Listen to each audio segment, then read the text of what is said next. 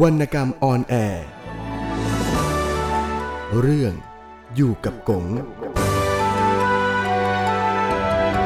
บทประพันธ์โดย ยกบูรพา อ่านโดยจากกลิศศิลปะชัย เมื่อแดนดินแม่กันดาน จิตวิญญาณของกงล่องลอย เก็บเสื้อหมอนของใช้นิดหน่อย เจ้านกน้อยโพบินจากรัง ฝากคลื่นลมภูเขาทะเล ขึ้นสำเภาหนึ่งใกล้จะพังรุ่งอรุณสร้างชีวิตใหม่พ้นฝากฟัง คือความหวังของจีนสยามเสียงไก่ขันกระชั้นรับกันเป็นช่วงๆ ดังมาจากทางด้านหน้าบ้าง ด้านหลังบ้างของห้องแถว เป็นบทเพลงเบิกอรุณที่คุ้นหู มันเป็นไก่ที่ชาวตลาดห้องแถวย่านนี้ เลี้ยงอย่างปล่อยปละละเลย ไม่ต้องมีเล้า แต่มันก็ไม่เคยออกไปหากิน ไกลตาเจ้าของ จะออกคุ้ยเขี่ยหาอาหารของมันเรื่อยไป จนแดดลำสุดท้ายหมดไปจากชายฟ้า มันจะกลับมาเกาะคอนไม้ไผ่ลำเขื่อนที่เจ้าของพาดไว้ให้มันนิ่งอยู่อย่างนั้นตลอดคืน มือนถูกล่ามไว้จนรุ่งสาง มันจะขยับตัวแล้วโก่งคอขัน รับการสนอเสียงใสอยู่สักครู่ ก็จะโผลงออกจากคอนแล้วออกกุ้ยเขี่ยหากิน เป็นอย่างนี้มาทุกวัน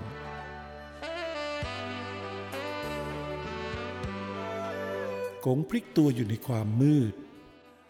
ร่างที่ค่อนข้างสูงและออกจะท้วมตามประษาคนสูงอายุ มีน้ำหนักมากพอที่จะทำให้เกิดเสียงขึ้นในความเงียบสงัดยามใกล้รุ่ง ฉันลืมตาตื่นขึ้น เมื่อรู้สึกถึงความเคลื่อนไหวของพื้นเสือเพราะแรงพลิกตัวของกงกงพลิกตัวแล้วนอนนิ่งอยู่ชั่วอึดใจ ขยับตัวอีกครั้งหนึ่งแล้วค่อยๆลุกขึ้น นั่งนิ่งอยู่เหมือนกับจะรอให้สายตาชินกับความมืดสลัว กงตื่นออกจากมุ้งก่อนฉันทุกเช้า ประมาณตีห้าหรือตีห้าเศษเศษทุกวัน ไม่ว่าจะเป็นฤดูกาลใดกงไม่เคยผิดเวลากับตัวเอง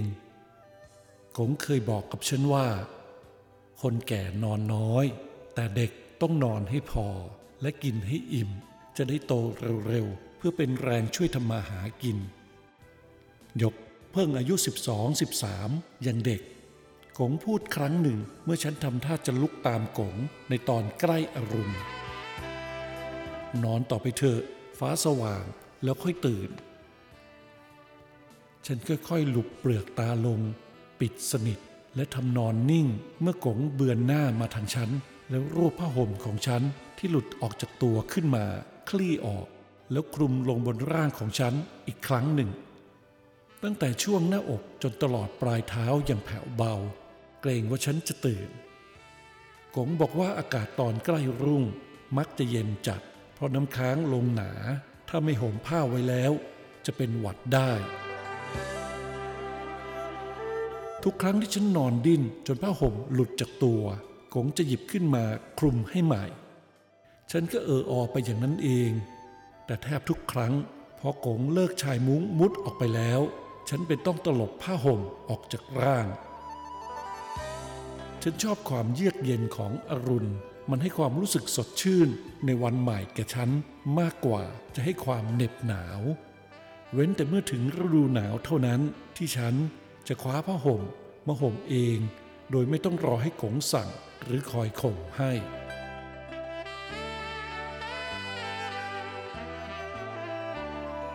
กงมุดออกจากมุ้งไปแล้ว โดยไม่ลืมที่จะเหน็บชายประตูมุ้งไว้ใต้ริมเสือ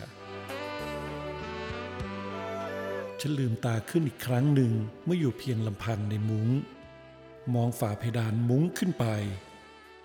ห้องแถวที่เราอยู่เป็นห้องเดียวแคบๆ พื้นเป็นไม้กระดาน และเป็นห้องแถวชั้นเดียวไม่มีเพดาน ที่หลังคาสังกะสีมีช่องสี่เหลี่ยมขนาดกว้างยาวประมาณหนึ่งศอกเจาะไว้รับแสงสว่างเวลากลางวัน โดยมีแผ่นกระจกหนาๆวางปิดไว้ข้างบนกันฝน รอบๆขอบกระจกใช้ชันยาไว้แน่นหนา กันหลุดและกันน้ำฝนไหลซึมเข้ามาในห้องด้วย ในคืนที่จันทร์อวดโฉม แสงนวลของมันจะส่องเข้ามาแทนแสงแดด ก่อนหลับฉันชอบมองจ้องไปที่สีฟ้าของมัน แต่ในยามใกล้รุ่งอย่างนี้ฉันเห็นมันเป็นกรอบสีเทาจางๆ อยู่ในความมืดสลัว เมื่อมองผ่านเพดานมุ้งออกไป แต่อีกไม่นานนัก สีเทาจางๆนี้จะแปลเป็นสีขาว สว่างเรืองเต็มกรอบกระจก พร้อมๆ กับแสงตะวันที่ค่อยๆ จัดจ้านขึ้น จนลบความมืดมนในห้องแถวให้หมดไป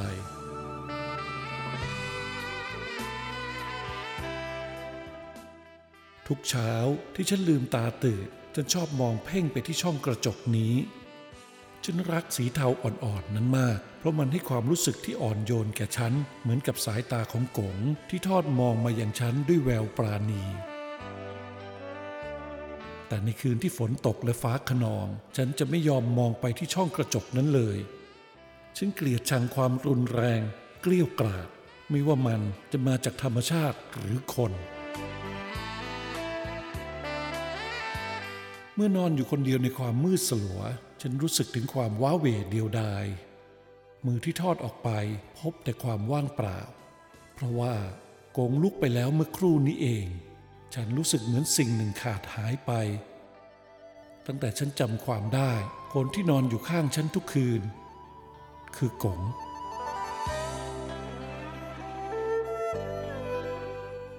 กลางดึกบางคืน ฉันเคยรู้สึกตัวตื่นขึ้นมา ฉันอบอุ่นใจเมื่อได้ยินเสียงหายใจลึกและยาวของกงบางครั้งก็มีเสียงกรนสอดออกมาด้วย ฉันนอนฟังอยู่ได้นานๆ อย่างเป็นสุขไม่รู้สึกรำคาญเลย เสียงกรนของกงบอกให้ฉันรู้ว่ากงกำลังหลับสนิท ฉันดีใจที่กงหลับได้สนิท เพราะกงเหน็ดเหนื่อยกับการทำงานมาตลอดวัน นอกจากจะรักและคุ้นเคยกับเสียงกรนของโก่งแล้ว ฉันยังรักกลิ่นน้ำมันจางๆ ที่อวนออกมาจากผิวกายของโก่งด้วย มันหอมเหมือนกลิ่นของโครนที่ถูกแดดเผา ทุกเช้ามืดหลังจากโกงลุกออกจากมุ้งไปแล้ว ฉันจะนอนคิดคำนึงอยู่เงียบๆ แต่บางทีก็หลับไปอีกครั้งหนึ่ง แต่เช้านี้ ฉันนอนไม่หลับอีก เพราะตาสว่างเสียแล้ว คงเป็นเพราะเมื่อคืนฉันนอนเร็วกว่าปกตินั่นเอง ในความมืดสลัว ฉันได้ยินเสียงฝีเท้าของกงเดินไปทางหลังห้อง แม้กงจะระมัดระวังเพียงไร ฉันก็ยังได้ยินเสียง เพราะกงลากเท้านิดๆแบบผู้สูงอายุแทบทุกคน เสียงกรอนประตูถูกถอดดังเบาๆ ฉันรู้โกงออกไปหลังบ้านเพื่อล้างหน้าและบ้วนปาก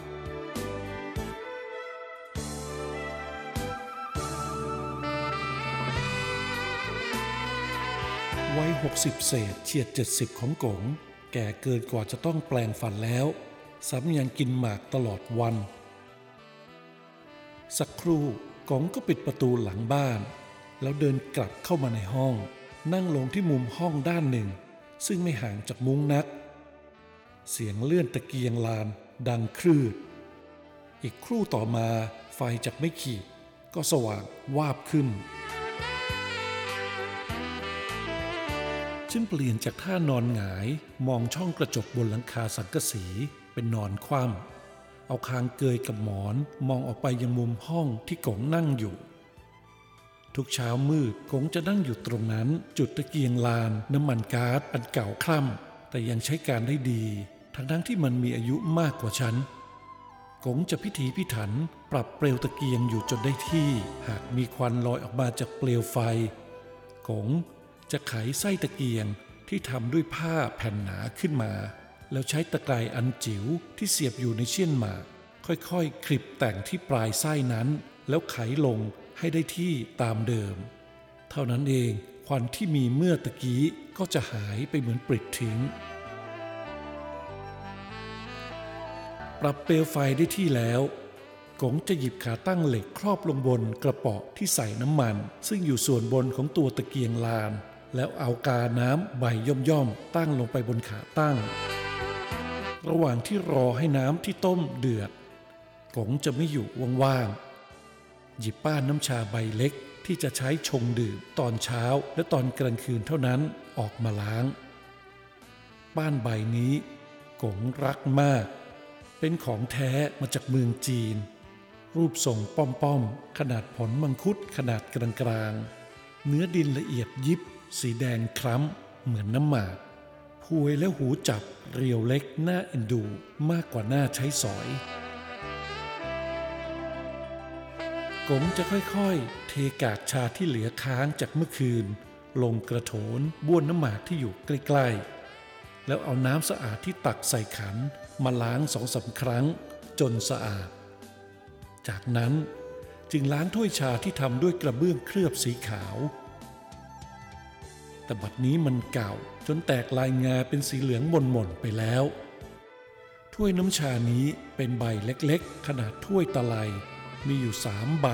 วางอยู่ในจานรองเคียงกับป้านน้ำชา ขั้นสุดท้ายกงจะล้างจานรองและเอาถ้วยชาทั้งสามใบคว่ำลงในจาน ให้ขอบถ้วยเกิดกับขอบจานเพื่อจะได้แห้งง่ายขึ้น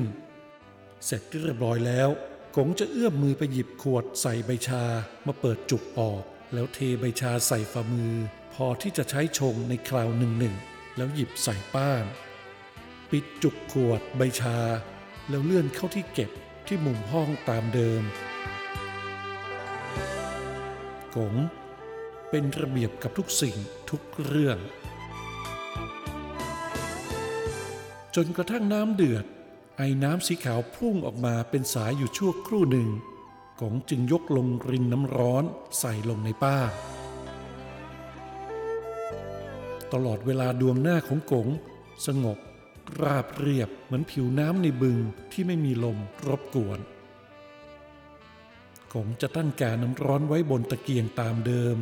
แต่รีเปลวไฟให้อ่อนลง พอคเนว่าชาที่ชงไว้ออกสีและรสได้ที่แล้วกงจะหงายถ้วยน้ำชาทั้งสามใบขึ้น แล้วรินน้ำชาลงในใบแรกค่อนถ้วย ยกขึ้นแกว่งสองสามรอบ แล้วเทน้ำชาลงในใบที่สองทำอย่างเดิมอีกจนครบสามใบ จึงเทน้ำชาที่ล้างถ้วยนั้นลงในกระโถน จากนั้นก็รินน้ำชาในป้านลงปริ่มถ้วยทั้งสามใบ ยกขึ้นจิบอย่างช้าๆ จนหมดทั้งสามถ้วย แล้วก็รินเติมอีกกงให้ฉันดื่มน้ำชาเหมือนกัน แต่ให้ดื่มอย่างอ่อนๆ กงบอกว่า เด็กส่วนมากธาตุยังอ่อน ถ้าดื่มน้ำชาแก่ๆ จะทำให้ท้องผูกได้ และจะนอนไม่หลับถ้าดื่มในยามค่ำคืน ฉันนอนเอาคางเกยหมอนดูกงอยู่ในมุ้งอย่างเพลิดเพลิน นานๆ ครั้งกงจะเหลียวมองมาทางมุ้งหนหนึ่ง ฉันนิ่งเงียบอยู่กงคงคิดว่าฉันยังหลับ กงมองไม่เห็นฉัน แต่ฉันกลับเป็นฝ่ายเห็นกงได้อย่างชัดเจน เพราะแสงสว่างจากตะเกียงลานข้างๆกงนั่นเอง จิบน้ำชาไปอีกสักพัก แล้วกงจึงเอื้อมมือไปหยิบตะไคร้ในเชี่ยนหมาก ก็อันที่ใช้ปรับไส้ตะเกียงเมื่อตะกี้นี่แหละ เอานิ้วหัวแม่มือกับนิ้วชี้ รูดเช็ดกันไกจนสะอาดแล้วขยับให้คล่องมือ จึงยกขึ้นคลิปหนวดโดยไม่ต้องส่องกระจกเงา หนวดของกงเป็นสีขาวปรกอยู่เหนือริมฝีปากที่บางเม้ม ปลายหนวดทั้งสองข้าง ยาวเลยลงมาที่มุมปาก แต่ดูไม่รกรุงรัง เพราะกงเล็มแต่งทุกเช้าคราวยาวของกงก็เป็นสีขาว แต่ไม่ต้องเล็มแต่งทุกวัน เพียงแต่เอามือลูบๆให้เข้ารูป เท่านั้นก็พอ นานๆครั้งจึงจะเห็นกงคลิปปลายเขาให้ได้เป็นระเบียบกงเคยเล่าให้ฟังว่า เมื่อตอนฉันยังเด็กๆ ฉันชอบดึงเข่าของกงเล่นเมื่อกงอุ้ม และบางคืนฉันหลับไปทั้งๆทที่มือน้อยๆ ยังกำเคราของกงแน่น ฉันนอนอยู่ในมุง้งมองดูกงแต่งหนวดแต่งเคราอย่างเพลิดเพลิน พลางทอดความคิดออกไปไกล หนวดเขาของกงแลดูไม่น่าเกลียดน่าชัง เหมือนกับของบรรดาตัวงิ้วที่ฉันเคยเห็นมา เพราะหนวดของพวกตัวงิ้วนั้น ส่วนมากเป็นสีดำกับสีแดง และหยาบกระด้าง ส่วนของกงเป็นสีขาว เหลือบเงิน เส้นละเอียดทำให้ดวงหน้าของกงที่อิ่มเต็มอยู่แล้ว เอิบปรั่ง และมีสง่ายิ่งขึ้น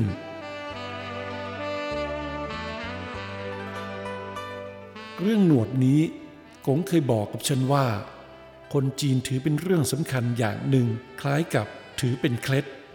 ผู้ที่จะไว้หนวดได้ ควรมีอายุมากพอสมควรแล้ว ถ้าเป็นโสดต้องมีอายุ 40 ปีขึ้นไป ส่วนผู้แต่งงานมีครอบครัวแล้ว ควรจะรอให้มีลูกคนแรกเสียก่อนจึงค่อยไว้ ในกรณีหลังนี้ไม่ต้องรอให้อายุถึง 40 ปี เพราะธรรมเนียมจีนถือว่า ผู้ชายที่แต่งงานมีลูกมีเต้าแล้ว เป็นผู้ใหญ่โดยฐานะทางสังคมและครอบครัว เชื่อกันว่า คนโสดหากไว้หนวดแต่หนุ่มแล้วจะขัดลาบ อับโชค ฉันเองก็เคยคิดว่าถ้ามีอายุมากๆแล้ว ฉันจะไว้หนวดและเลี้ยงเคราเหมือนกัน แต่มันจะสวยสง่าเหมือนของกงหรือไม่ ฉันก็คาดล่วงหน้าไม่ถูก ช่องกระจกสีเทาจางๆ บนหลังคาสังกระสี เปลี่ยนเป็นสีทองระเรื่อเรือง ตามความกล้าของแสงตะวันแล้วฉันลุกขึ้นและมุดออกจากมุง้ง ขณะนั้นกงนั่งจิบน้ำชาพลาง เจียนหมากพลาง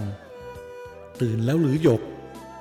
กงหันมามองเมื่อได้ยินเสียงฉันตื่นออกมาสู่ความสว่างของห้อง ฉันตอบรับด้วยเสียงเบาๆอย่างเคยชินเพราะกงจะถามด้วยประโยคนี้ทุกเช้าเมื่อเห็นฉันออกจากมุง้ง ยืนสะบัดเนื้อสะบัดตัวอยู่ข้างมุ้งสองสามทีเพื่อขับไล่ความเมื่อยขบแล้วฉันเดินไปปลดสายมุ้งที่คล้องอยู่กับหัวตะปูที่ฝาห้องจนครบทั้งสี่สาย แล้วพับมุ้ง พับผ้าห่ม ทั้งผืนของโกงและของฉัน วางซ้อนไว้บนหมอน ยกทั้งหมดไปรวมเก็บไว้ที่หิ้งไม้ข้างฝาห้อง แล้วจึงกลับมาม้วนเสื่อนำไปตั้งพิงไว้ที่มุมห้องอีกด้านหนึ่ง เป็นกิจวัตรของฉันทุกเช้าหลังตื่นนอน ฉันเก็บเครื่องนอนอย่างเรียบร้อยทุกครั้ง เพราะกงพร่ำสอนฉันว่า สิ่งเหล่านี้มีคุณค่าต่อชีวิตของเรา หมอนเป็นที่รองหัวซึ่งเป็นของสูงในร่างกาย เสื่อเป็นเครื่องรองให้เราพ้นจากความสกปรกของธุลีดิน ผ้าห่มให้ความอบอุ่นและมุ้งกันเราให้พ้นจากการรบกวนของสัตว์ประเภทเลื้อยคลานและแมลง ความเป็นระเบียบความสะอาดและความสุจริตเป็นสิ่งที่กงเข้มงวดมากทั้งกับตัวฉันและตัวกงเอง คนที่ไม่เป็นระเบียบชีวิตจะยุ่งเหยิง คนที่ไม่รักความสะอาด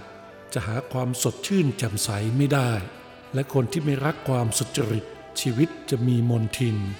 กงอธิบายให้ฉันฟัง อีกประโยคหนึ่งที่กงพูดอยู่เสมอก็คือ ไม่ต้องอายที่เป็นคนจน แต่ควรอายที่เป็นคนเลว เพราะความจนความรวยเราเลือกไม่ได้ แต่ความดี ความเลว เราเลือกทำเลือกเว้นได้ เมื่อฉันเก็บเครื่องนอนเรียบร้อยแล้ว จึงเดินออกไปหลังบ้านเพื่อแปรงฟัน ล้างหน้า น้ำในโอ่งดินเย็นชื่นใจในยามเช้า ล้างหน้าแล้วตาสว่างหายงัวงเงียดีนัก ฉันตักน้ำสาดไปที่กระถางต้นไม้ด้วยความเคยชิน ทั้งทั้งที่มันอิ่มน้ำค้างมาทั้งคืน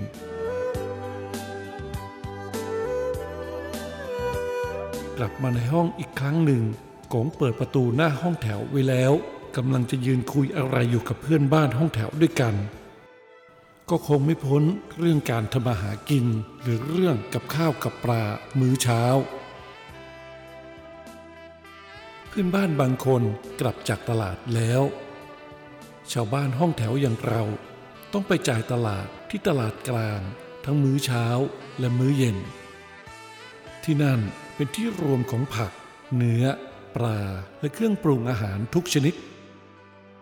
ผู้คนจากทุกบ้านเรือนมุ่งหน้าไปที่นั่นเพื่อจ่ายตลาด ฉันเองก็ต้องไปจ่ายตลาด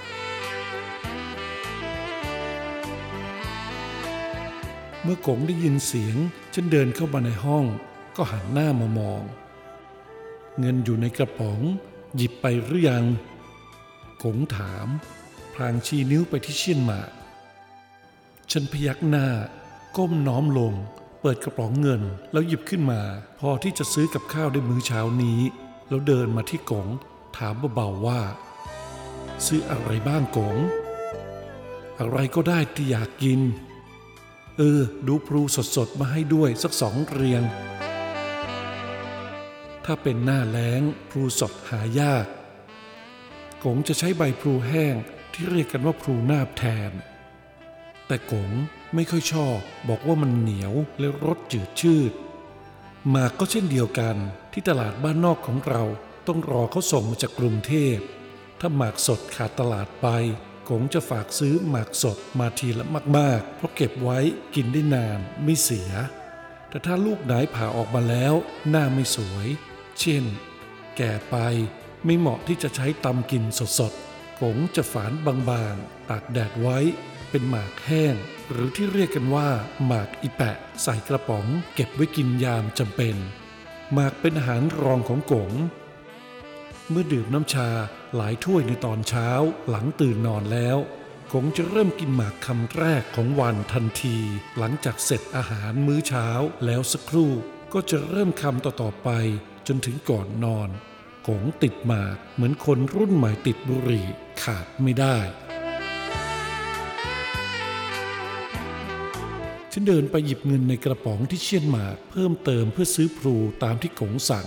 แล้วเร่งตัวเองให้กระฉับกระเฉง เพราะสายนักตลาดจะวาย แล้วมันยังจะพาให้ฉันไปโรงเรียนสายอีกด้วย ยก เสียงกงเรียกฉันก่อนฉันจะก้าวพ้นประตูห้องแถวออกไปทำให้ฉันชะงัก เมื่อฉันเหลียวมองไปทางกงก็พบรอยยิ้มอ่อนโยนบนดวงหน้าเหี่ยวย่นของกงอยากกินขนมอะไรก็ซื้อเอานะ ฉันพยักหน้าและออกเดิน ด้วยความที่รักฉันกงบอกให้ฉันซื้อขนมกินแทบทุกวัน แต่ฉันก็ไม่เคยซื้อกินเลย เรายังยากจนอยู่